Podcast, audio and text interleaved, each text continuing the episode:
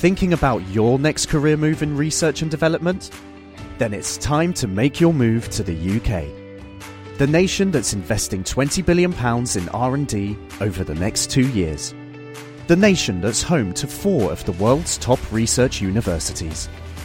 The nation where great talent comes together. Visit gov.uk forward slash great talent to see how you can work, live, and move to the UK. You're listening to a podcast from 702 and Cape Talk. 702 and Cape Talk. The Naked Scientist. And if you've got a question for the Naked Scientist, remember it gets very busy. Give us a call and have your best shot at asking Chris whatever it is that you'd like to ask him on 011 883 0702 and in Cape Town on 021 446 0567. Good morning, Chris. Eusebius, good morning. I believe you're down under somewhere. Are you in Australia? Yeah, well, for me it's evening. Yeah, I'm, I'm in Sydney in Australia, Oh, and right. it's not quite flooding weather, but it's certainly raining very hard here as well. So uh, it seems that wherever I go, I, I sort of deliver rain. Um, bit of a shame because I was hoping to catch up on my vitamin D, but uh, that's not going to happen sadly on this trip. I feel a little better than last week with all this travelling. I can't help. Oh, I'm, I'm, no, I'm, I'm recovered now. I've given the virus to my wife, who emailed me yesterday and said, uh, you know, I'm feeling very, very unwell. So I think I'm going to have to buy her a very big present at the airport to to, to uh, apologise. Chris, I'm fascinated. There's a story we'll share with listeners first up before we take their calls. I mean, we know that data, you know, is hectic because there's just so much of it and that hard drives may not be capable of keeping up. But of course, that's where clever scientists come in. Yep. And a stat I read the other day is that by 2020, the world will be endeavouring to store something like 44 trillion gigabytes of data. Hmm. That's a lot of data. Um, every year we're churning out about an exabyte, and our rate of data production, in other words, everything from pictures of cats on the internet through to what you're pinging around on email to your medical records and so on, this is rising exponentially. And in the last couple of years alone, we have generated more data as, as a human civilization than we have in all of the thousands of years previously.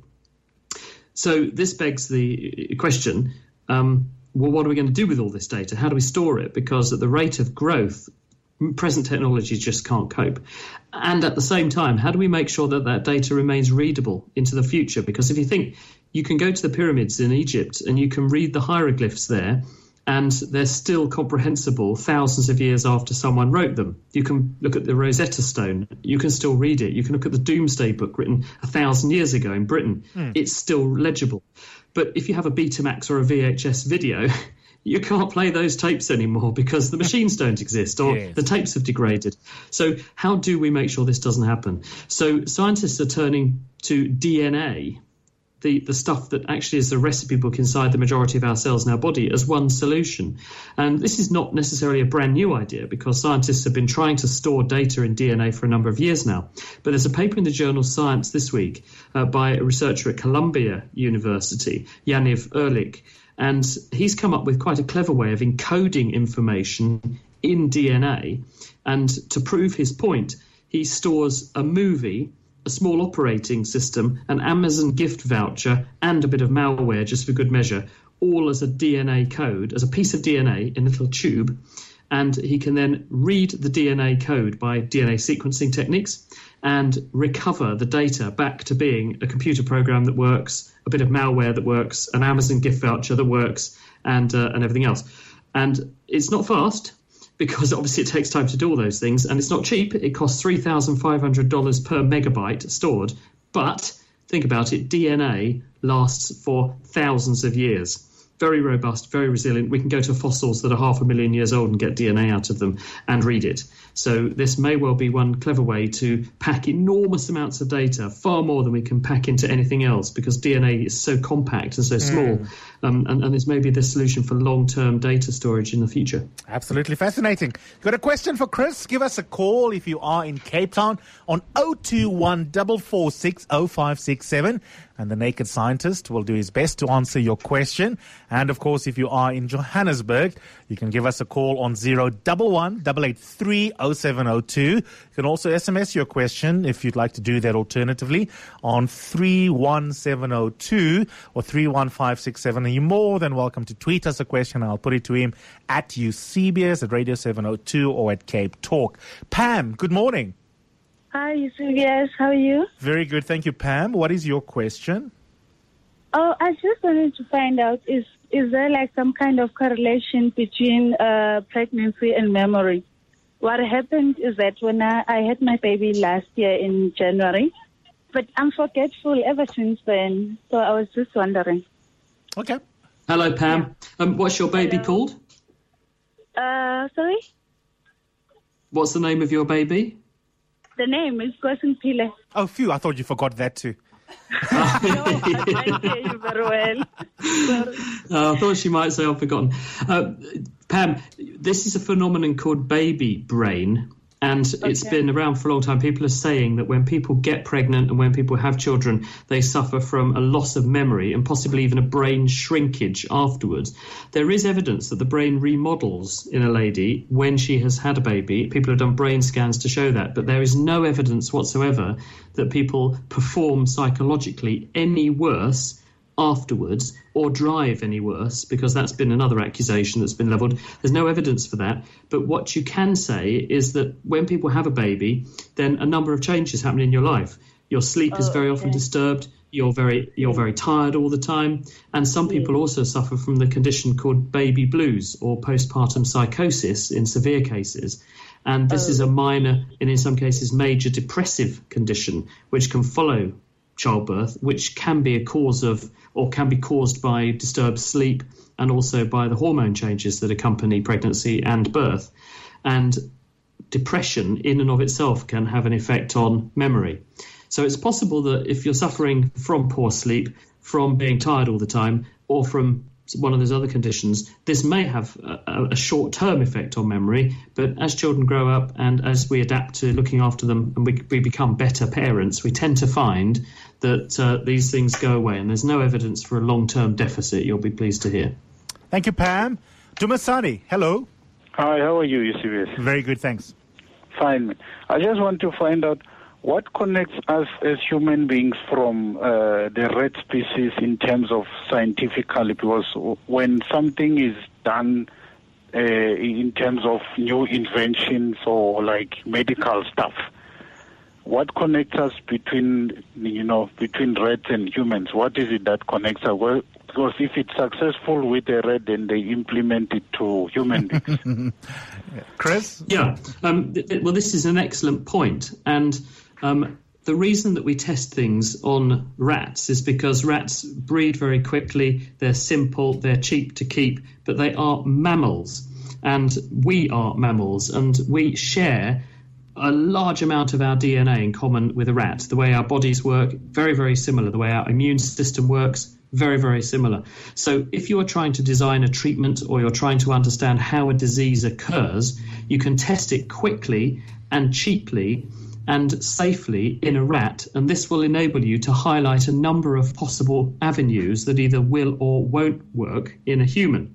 But humans are not rats. There are important distinctions, and so we still have to test some things on humans. And the rules are that you can't make a drug and put it into a person until it's been through animals. That's the law. But then you've got to do safe clinical trials as well. So the simple answer to your question is that because rats are very, very similar to humans genetically and physiologically, the way their body works, we regard them as a good test vehicle to try things out first before we go to the next step and try things on humans. And this means we can avoid doing damage to humans by testing things that would be unsafe from the get go. Don't tell that to PETA. They might come and protest outside your lab. Tebza wants to know on Twitter please ask the doctor what causes stomach stitches and what can one do to prevent them while you are running? Okay, well, just to define what is a stitch, a stitch is a pain you have in your abdomen when you're running, and it's usually brought on by exercise, or if, especially if you're unfit. Now, what happens when you have a stitch is that it's all to do with the disconnect between breathing and your stepping. So let me just explain. The liver, which is your biggest internal organ, can weigh a kilo or more in a, in a big person, sits at the upper right side of your abdomen. It sits under your diaphragm. When you breathe in, you're pushing your diaphragm down, and this decreases the pressure inside your chest, so air enters your lungs. This also pushes the liver down. Now, when you breathe out, your diaphragm comes up and increases the pressure in your chest and pushes air out. But because the liver is heavy, when you're running, you're of course going up and down because as you run, you bob up and down. So as you put a foot forward, if you're putting your weight forward, your liver is traveling downwards. If you therefore breathe out at the same time as your liver is trying to go downwards, the diaphragm is going up and the liver is going down, and this stretches the ligaments that support the liver, and that's painful.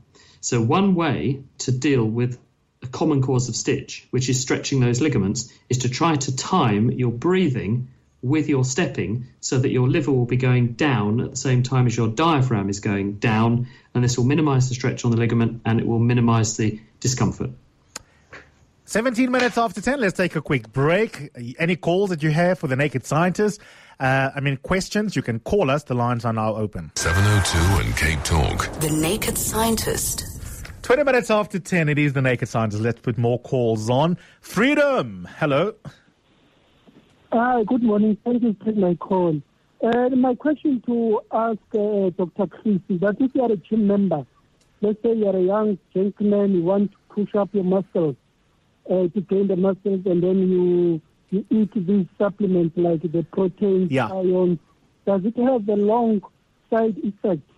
And then what about if, let's say, you are old, you are sick person, Yes. now you are taking the same thing like the fresh beans and all those things. Does they really help you, or they just sustain for that little while? That's such a good question. Geez, I've been chowing the whey protein. Are they bad for you in the long run, Chris? Well, the bottom line is that, and there was actually a press release from the British Heart Foundation this week uh, on a paper showing that just not doing any exercise is far worse for you than a whole raft of other bad for you things. And so, in fact, if you're not doing any exercise and you become obese, you actually have to get really quite obese before the health effects of being obese are as bad for you as not doing any exercise. So, the evidence is that regardless of how old you are, exercise is always beneficial within reason. And so, you should exercise sensibly, and there's no reason why, as long as, long as you you know taking these supplements, if you take sensible things and you take them for a reason, so you're meeting the metabolic requirements of your body, you're, you're going to do yourself no harm, and the exercise is definitely going to do you some good. If you take too many of these things, then you may gain weight. You may also find that they contain other things that, that are not terribly good for you, and they're mm. certainly going to be bad for your wallet because they're very expensive. so I would say eat a healthy diet, but definitely do the exercise because you you actually there's no pill which you could possibly take which is as good for you as just doing modest exercise in terms of your reduction in cardiac and stroke and blood pressure risk and diabetes risk. Gugu, hello. Hi, yes, it is. Thanks for calling in. What is your question for Dr. Chris? Yes.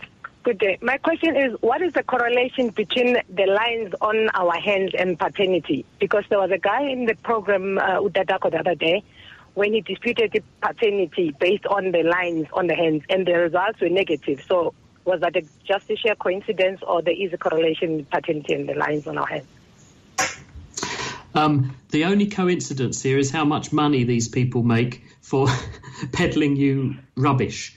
Uh, there's no evidence that the lines on your hand, which are purely a developmental artifact, so as your body grows, it follows instructions in the cells that are, that are forming each bit of your body, and you get these lines which are pretty random from one person to the next, but they're there just because of the way the body forms. There's no correlation between those lines and any other aspect of, of how long you're going to live, whether you'll fall in love with somebody, whether you'll have lots of children or no children. There's no evidence for any of that. It's all just snake oil. So save your money. And the best thing to do is to have a healthy lifestyle if you want to have lots of children. And you obviously need to have sex as well. And that means you need a partner. But um, but in terms of actually how many children you'll have, it's, it, that's largely determined by the, the fitness and health of the parents. thanks, thanks, Gugu. Thanks for that question. Here's one from Twitter again, uh, Chris. Um, actually, a, this is a lovely one. How does altitude affect sportsmen during the play? Uh, this person wants to know what actually happens to the body because we keep talking about differences, you know, playing at altitude or playing down in Cape Town. What what happens to the body? Well, people who are professional athletes will often train at altitude, and the reason for doing that is that the body's response to altitude is to increase the ability of the tissues to pick up oxygen from the blood, and also the blood increases its ability to pick up oxygen from the lungs and to carry oxygen. The reason for doing this is that as you go up in altitude, although the percentage of the air that is oxygen remains the same, about 21%, the density of the air goes down. In other words, there are far fewer molecules in every cubic meter of air at altitude than there are at ground level because the air is expanded at altitude. And therefore, although the, the percentage of molecules that are oxygen remains the same, the number of oxygen molecules in total is much lower. Therefore, it's much harder to drive oxygen into the bloodstream at altitude. Therefore, the tissues find it much harder to pull oxygen out of the blood at altitude. So, if you train at altitude and force your body to adapt in the same way that people who live at high altitude, people who, who live in Joburg, are subjected to lower oxygen levels than people who live in Cape Town, for example, um, doing that forces your body to adapt. And this means that when you play at a lower altitude, your body has already got a much better ability to carry oxygen around the bloodstream, get it out of the air, and get it into your tissues. And this gives you a competitive advantage because you're delivering much more oxygen to your muscles.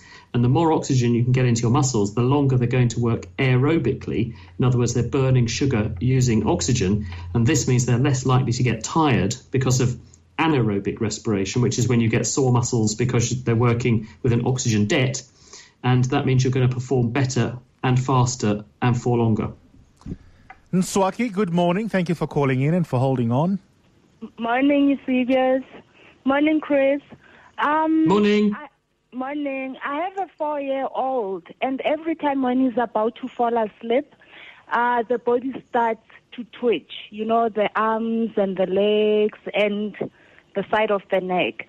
But then he has gone through the EEG and the MRI, and I can't remember some of the tests. But it's not like the, the brain was, nothing was picked up on the brain. That's saying the brain is perfectly normal and everything. So besides the brain, what else could be the cause, you know, to the twitching muscles and all?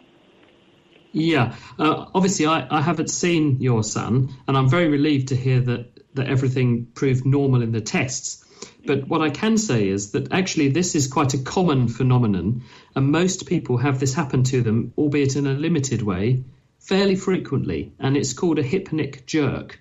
And as you go to sleep, your brain engages various mechanisms that paralyze your muscles. And the reason for this is that when you drop off to sleep, you don't want to be acting out your dreams because if you're dreaming you're running away from someone, you don't want to be leaping out of bed and then running, jumping out the window or something. So there's a, a part of your nervous system which is called the subcoeruleus region, which is in your brain stem, and this engages or switches on when you go to sleep and it gates or turns off the supply of motor information, in other words, movement information, going out of your brain down towards the spinal cord where it would control muscles. And in this way, your body paralyzes itself. And it may well be that this system, because your, your son is young and he's growing and his nervous system is developing, it may be that this is perfectly normal wiring of the nervous system. And it's just this hypnic process. As he goes to sleep, he's just getting these muscle twitches and jerks. And in some people, they're a bit more pronounced than others. So I hope that's what it is. Um, but obviously, it is important that he gets thoroughly investigated to make sure. Mm-hmm. Nswaki, all the best. Thanks for that question. Uh, Michael, thank you so much for calling. Hi, guys.